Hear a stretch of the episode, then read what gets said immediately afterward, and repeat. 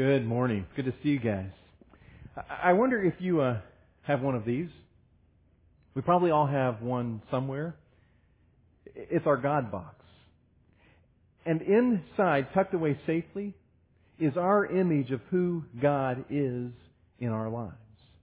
You see, throughout our lifetime, we have been collecting things that we have heard and things that we have experienced, and we have been inside of this box, in a sense, forming our image of who God is and how He works in our lives. What if our image of God is too small? What if our image of God is too weak? What if our image of God is too limited?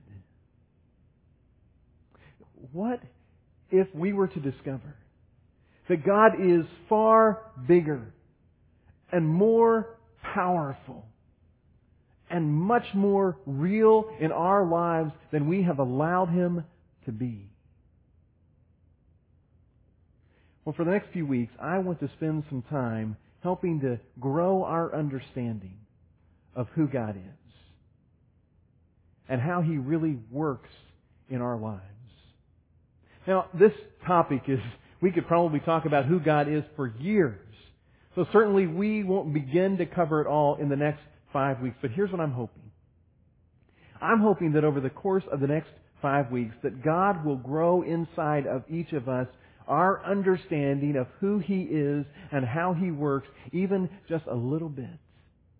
Because just imagine in each of our lives the difference that could be there if our understanding of who God is and how He works in our lives were to grow even a little bit. And I'm also hoping that God will place within every one of us a lifelong desire to pursue Him and to know Him deeply. So I want us to open our box up and begin to look inside of it and begin to understand who God really is. I want to begin by trying to expand our view a little bit of how God sees the world. Because I think often we have tried to put God in a box when it comes to how He views the world. Now, our culture, certainly in recent years, has become much more global, hasn't it? Because of travel and technology and communication, in many ways it seems like the world today is much smaller than it once was. But even though that is true, I think we still tend to be very nationalistic in our thinking. Here's what I mean by that. I think we still tend to think only about our country and we don't often think much beyond the borders of our country. And when it comes to God's love, here's how I think we think. We think, you know, God loves me, and I'm pretty sure He loves the people in my neighborhood, and He probably loves the people in California too. But much beyond that, we're not really convinced, if we're honest. Let me illustrate what I mean. Let me read to you a very familiar verse. In fact, it's probably the one verse that almost everybody knows from the Bible. It's John 3:16 and it simply says this: For God so loved the world that he gave his one and only son that whoever believes in him shall not perish but have eternal life. For God so loved the world. Now, if you are totally honest this morning, when you hear me read those words, for God so loved the world, Here's what I think most of us think if we're really honest. We think, well, that's true. God loves me. And God loves my family. And yeah, God loves that friend that I have that lives in Indiana. But when you hear the world's words, for God so loves the world, if you're really honest this morning, do you ever think about a little boy named Saddam in Iraq? Or Jacques in France? Or Boris who lives in Bulgaria? Or Anna from Russia? You see, if we're really honest, I don't think we do because that doesn't fit in the box that we have tried to place God in when it comes to His view of the world. But let me ask you this. How many of you over, let's say, the last three months have either prayed yourself or heard somebody encourage you that you ought to pray for American soldiers in Afghanistan and Iraq? How many of you that would be true? Yeah, quite a few of us during that same time period. if you're honest this morning, how many of you have thought, you know, I ought to pray for the people who are in Al Qaeda or the citizens of Iraq?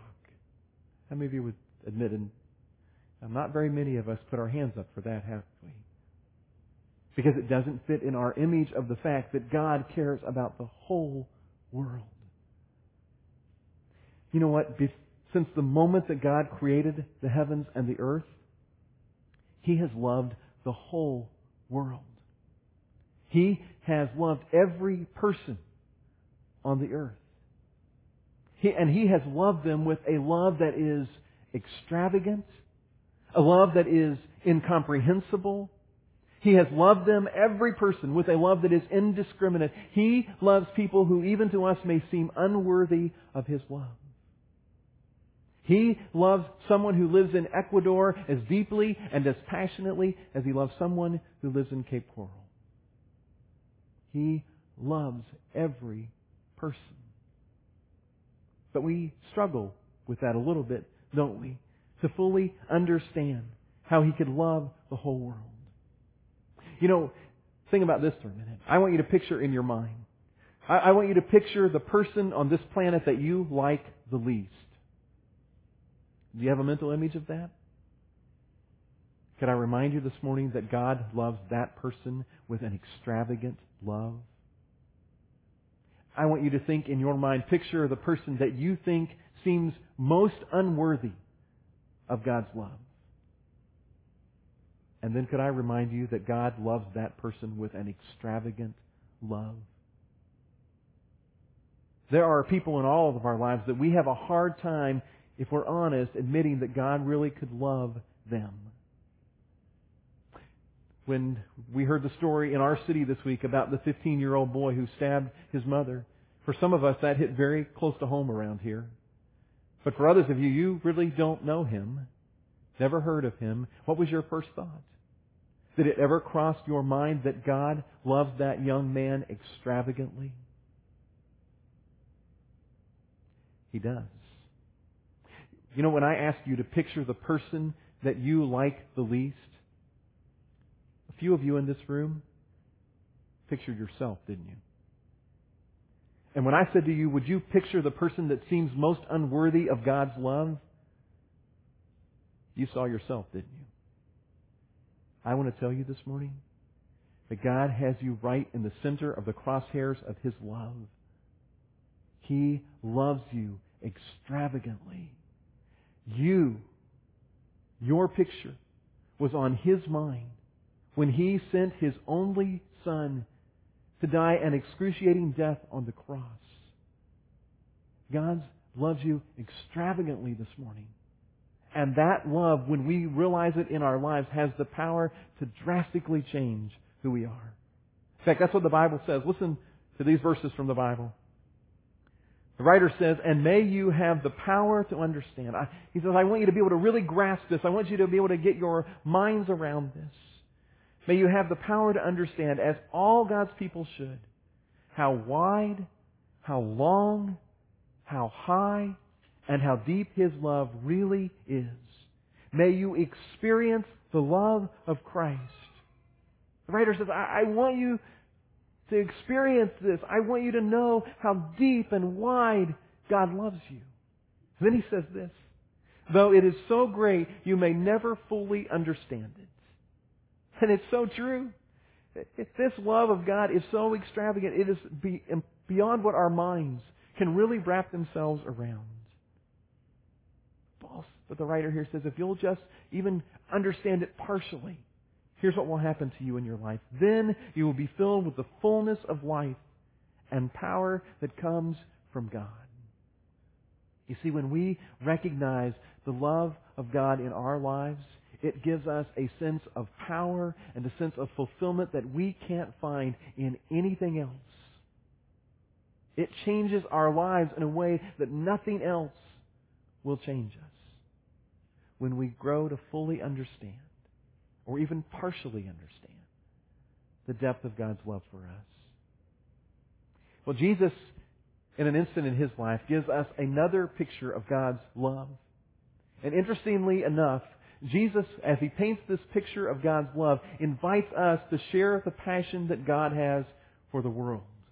I want us to look at that briefly for a moment. If you'll turn in your Bible to Matthew chapter 28. And I encourage you, if you have your Bible this morning, to go ahead and open it there so you can look at this with me. If you don't have a Bible today, I encourage you as you uh, leave, there are, uh, on the tables at the entrances, there are some Bibles. Take one of those. It's our gift to you. Uh, keep it as your own, and when you come back the next time, uh, bring it with you and uh, open it up as we study together. This is towards the uh, end of Jesus' time here on earth. It's after his death and resurrection, and he, has this encounter with some of his followers. Listen to what happens. Matthew chapter 28, verse uh, 16. Then the eleven disciples went to uh, Galilee. Now remember, there were originally 12 disciples, but this is after Jesus' death and resurrection, so Judas, who betrayed Jesus, has taken his own life, and now there are only 11 disciples remaining. They went to Galilee, to the mountain where Jesus had told them to go. This was a predetermined meeting that Jesus said, I want to have with you. I want to meet you at this spot at this time. Now, I, I picture that the 11 disciples get there ahead of Jesus. I wonder what their conversations are about. Because remember, in the days that lead up to this, their friend, their Savior, has died on a cross and has come back from the dead. And I'm sure they are talking about all of the events that have taken place, and they are wondering, what is Jesus going to say to us today? In fact, it says when they saw him, they worshiped him, but some doubted. Some of them were still having trouble getting their minds around what had happened in Jesus' life. Then Jesus came to them and he said this. And as he speaks to them that day, he doesn't speak just to them. These are words that Jesus intended to echo across the timeline of history. These are words that Jesus spoke to us as well. He said, All authority in heaven and on earth has been given to me. In other words, I have the authority to tell you what I'm about to say. He says, Therefore, go and make disciples of all nations, baptizing them in the name of the Father and of the Son and of the Holy Spirit, and teaching them to obey everything I have commanded you. And surely I am with you always to the very end of the age. Here's the first thing I notice about this. Jesus says, go. Or the verb tense there would allow us to translate it as you go. Jesus says, you go, and or as you go, I want you to live out the mission of God. You see, our God is a missionary God. God is on a mission to reach every single person in the world with His redeeming message of Jesus Christ. God wants a restored relationship with every man, woman, and child on the earth. You see, at some point, every man, woman, and child, because of their own sin, has been separated from God. God wants to restore that relationship. It's part of His character. Because of that extravagant love that we talked about a few minutes ago, God wants to restore this relationship. And so He is on a mission to make that happen. But here's the interesting thing. God wants this mission to be carried out in a very personal way. And so He has invited us, Christ followers, to join Him in this mission. He's invited us and said to us, as you go, every day, wherever you find yourself, I want you to join me in pointing people to Jesus. Every day, as you live life, I want you to do what you can to demonstrate my, God's love to other people. Would you join me in this mission. I, heard about a, a, monastery where there was a uh, kind of new student who had joined them. And he, this new student was called in uh, to the abbot's office one day and uh, given some instructions and then said, now tomorrow in chapel I want you to give the homily or give the message. Well, this guy, probably like a lot of us, was uh, terrified of standing in front of a group of people and talking. So he began to just worry himself to death about what am I going to say? How's this going to go? Well, chapel rolled around the next day and there was a small crowd of people who gathered. And it was his moment finally to get up and his, his palms are sweating, his knees are knocking, he is shaking. It's all he can do to get anything out of his mouth. And so he says to the people who have gathered, do you know what I'm going to say? Well, almost in unison, they all shook their heads, no. He said, well, neither do I. Let's stand and pray. Well, the abbot was furious called him into his office afterwards and said, that is not going to work. Tomorrow you're going to do it again and this time you do it right. Do you understand me? Yes, sir. Well, the next day again, he gets up. He is still terrified. His knees are knocking and he says again, do you know what I'm going to say? Well, this time the crowd is a little bit larger and they think they do know what he's going to say, so they all shake their heads, yes. He said, well then I don't need to say it. Let's stand and pray. Well, the abbot is furious again. He calls him into his office and says, tomorrow you're going to do it again. You do it right this time or I am going to confine you to your room. We're going to feed you bread and water. You will be punished for several days. You do it right this time. Well, the next day, the word had spread. There was an enormous crowd that had filled the chapel, waiting to see what he would say. Again, very timidly, he stood at the podium, knees knocking, and he said, Do you know what I'm going to say? Well, at this point, they weren't sure. So some of them nodded their heads yes. The others said no. He said this, Well, then those who know tell those who don't, let's stand and pray. Jesus said, Every day, as you go, as you live life, those of us who know about God's love are to tell those who don't know. And every day as you live your life, you will encounter people who don't know about God's love. And every day we ought to be thinking, what can I do today to show somebody that God loves them? Next, Jesus says, I want you to go and make disciples of all nations really what he's saying is, I want you to go and be a part of God's mission and take it to every person on the earth. I want you to go to every single people group. You see, Jesus says this command, this command is not a local command. This is a global command. This is a global mission that Jesus has invited us to join God in. Not just for our neighborhood, not just for our city. It is a global mission for every man, woman, and child in the world. And God's invited us to be part of that. And at Crosspoint, we are committed. We're committed to reaching our community, people who are living far from God right here, and connecting them in a relationship with Jesus Christ. But we are also committed to doing what we can to take His message globally to reach people. Since our very beginning, we have been involved in reaching out globally. We have chosen, uh, at least initially, to be involved in the country of Bulgaria, specifically to the gypsies of Bulgaria, a group of people who largely do not know anything about Jesus Christ and God's incredible love for them. Since our very beginning, we have financially been involved in sending money to those who are serving in Bulgaria. We have sent people, some of you have been there. We've uh, had three different groups of people go over to Bulgaria and to be a part of what's going on there. And uh, last year, one year ago, just about this week, I think, we sent our first resident missionaries from Crosspoint to the country of Bulgaria. Dave and Mara Pickering are in Bulgaria right now. And This is Dave and Mara, pictured there with uh, Joanna Regal from our church, and that's uh, Abigail, their uh, daughter, who's growing and healthy. Dave and Mara are currently living in the uh, capital city of Sofia, Bulgaria. You can see on the map here. They are learning the language and learning the culture and preparing themselves. And in a short period of time, they are going to be moving to the southern part of the country to uh. And you can see that on the map. And they will begin uh, serving there with uh, some people that maybe some of you know, Gabe and Melissa Hillman. And they are going to be reaching out to the gypsies around Velingrad. Specifically, they are going to target Turkish gypsies who have a Muslim background because Dave and Mara have a huge heart uh, for people who are uh, caught up in the world of being Muslims and uh, all of the falsehood that is taught as a part of that.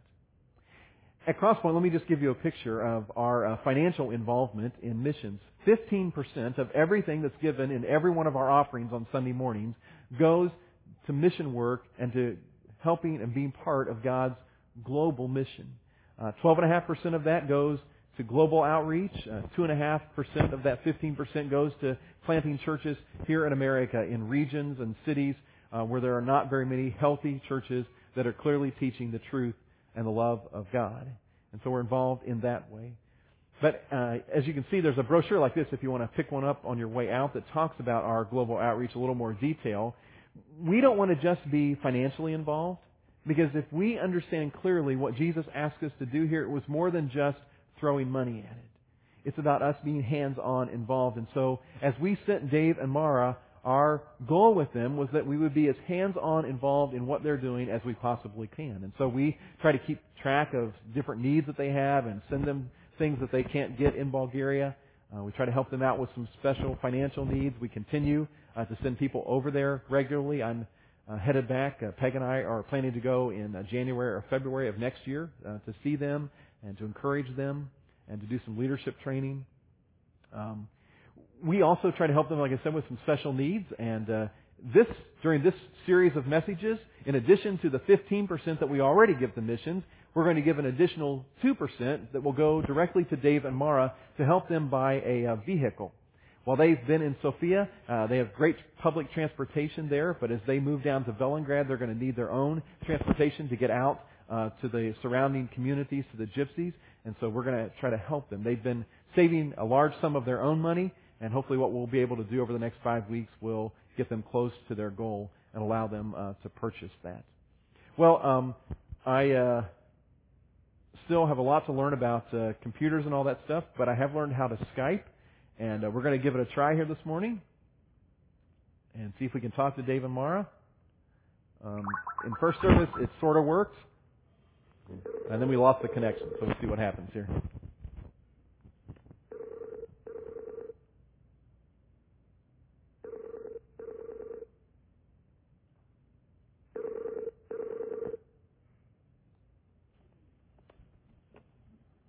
Hello. Hey, how are you? We're good. We'll uh, see how this. Yeah. Very good. Sounds good. Well, uh, there's another uh, room full of people here who are uh, happy to see you guys and uh, anxious to hear kind of what's going on. So why don't you just start off by kind of telling us what's been happening in your life lately? Well, sure. Well, we just also, in case be any problems, we just want to say we love everybody and miss you guys and really appreciate your support. Um, we give you a short update of kind of where we are. We got here a year ago on June the 6th, so we just celebrated our first anniversary. And basically, we've been doing uh, language school and language help for this duration, and we're continuing to do that as we figure out that uh, each new situation requires a totally new uh, vocabulary with uh, new technical words. So that's kind of where we're at right now, and Mara's also doing the same thing. Um, and one of the things too is I'm about four months pregnant, and so um, there's some vocabulary that I learned as well, uh, just trying to prepare for my doctor's appointments and things like that. Um, and then besides that, just in our everyday lives, we're uh, basically building relationships with uh, the people that God puts in our path. In fact, uh, tell me about that. Tell me about some of the relationships you've been building with people in Sofia. Well, um, one of the things that I do is um, here it's very culturally appropriate to uh, Abigail says hi for uh, moms to take their kids to the park every day, and we have a we have a park right across the street from our house, and um, I take Abigail there, and there's lots of children her age who are playing there, and um, we go and I try to talk to the moms there, and I'm slowly building some relationships there. Um, some of the most exciting relationships we've been building are with um, some of our neighbors who are older ladies. Um, they call themselves babas or grandmas, and um, uh, we just really feel like they've really accepted us, and um, they look out for us. They love us and Abigail, and, and we really love them too. And we we really feel like that's where we've been able to have some some good conversations and uh, learn a lot from them about Bulgarian culture and Bulgarian thinking, and um, also feel like we're still in the process of uh, building those deeper, but think that there's a lot of opportunities there. Yeah, one of the guys that uh, I wanted to share about was a guy named Ignacio. Uh, he works in the market, and uh, every day I walk uh, to the language school that I go to. It's about a 20 minute walk, and usually I try to walk back through the market on the way home and, and talk to the different people. We've gotten to know quite a few people there, and Ignacio is an older man who's retired, but he uh, his pension doesn't pay for everything, so he owns a little kiosk there that sells various kitchen kitchen stuff. And uh, I've gotten to really talk to him a lot and gotten to know his perspective on the evangelical church in Bulgaria and some of the struggles that he has with it. And then uh, recently he told me that he's an, an atheist and uh, really just thinks that anybody who believes the Ten Commandments and those things, it's just not possible. And, and so I've had some really good conversations with him and we're really encouraged that we can at least go to that level at this point, and looking forward to continuing to build that relationship with uh, Ignacio. Yeah, that's very cool. Hey, uh, why don't you talk a little bit about uh, the need you have for your vehicle and uh, how you'll use that and some stuff like that? Okay, well, uh, one of the things that uh, we learned after we moved here is that um, culturally most people do take public transportation up until they have their first child. Um, and so obviously we have a child and a second one on the way. So uh, culturally it's uh, definitely very appropriate for us to have a car at this point in our, um, just in our, our life. Um, the other thing too is that uh, with the way the bus systems work, especially uh, to leave the city of Sofia, especially to visit places, for instance, like Velingrad, where we plan to be ministering long term. Um, it, the bus systems work out in such a way that it's a, a lot of, it's a bit longer journey and that um, we end up having to stay maybe an extra. Whoops. Okay, let's try real quick. Let's try one time to get them back.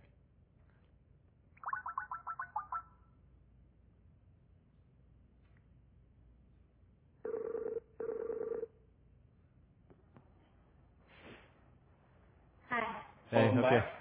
Yeah, we'll try it again. We uh, lost you you about. Yeah, we can hear you. Can you hear us? Can you hear us? Yes. Oh no. Okay, we'll leave it at that. You got to hear way more than they did in first service. We lost them on the first question then. So, so Jesus says, "Go to all peoples." He talks about how to the process of making disciples, which is a whole other talk some other time.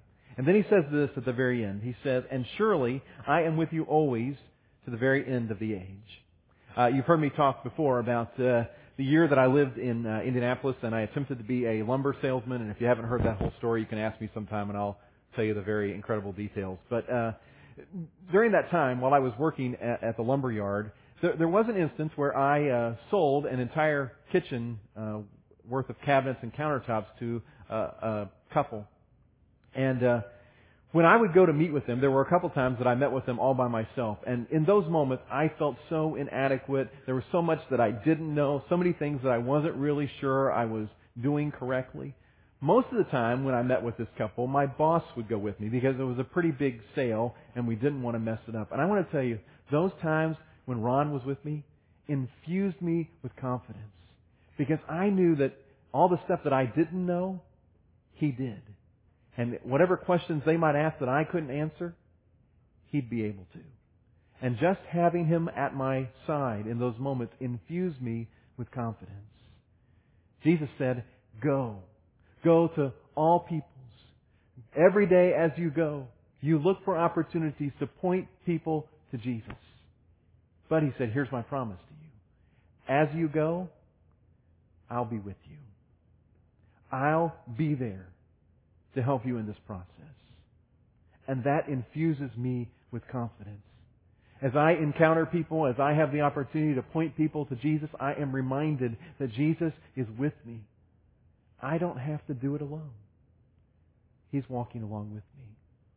In fact, as Christ followers, that is true for every area of our life. Whatever difficulty you may be facing, Jesus has said to us, I'll be with you all the time all the time. And that infuses me with confidence to join God in His quest to share His story with all of the world.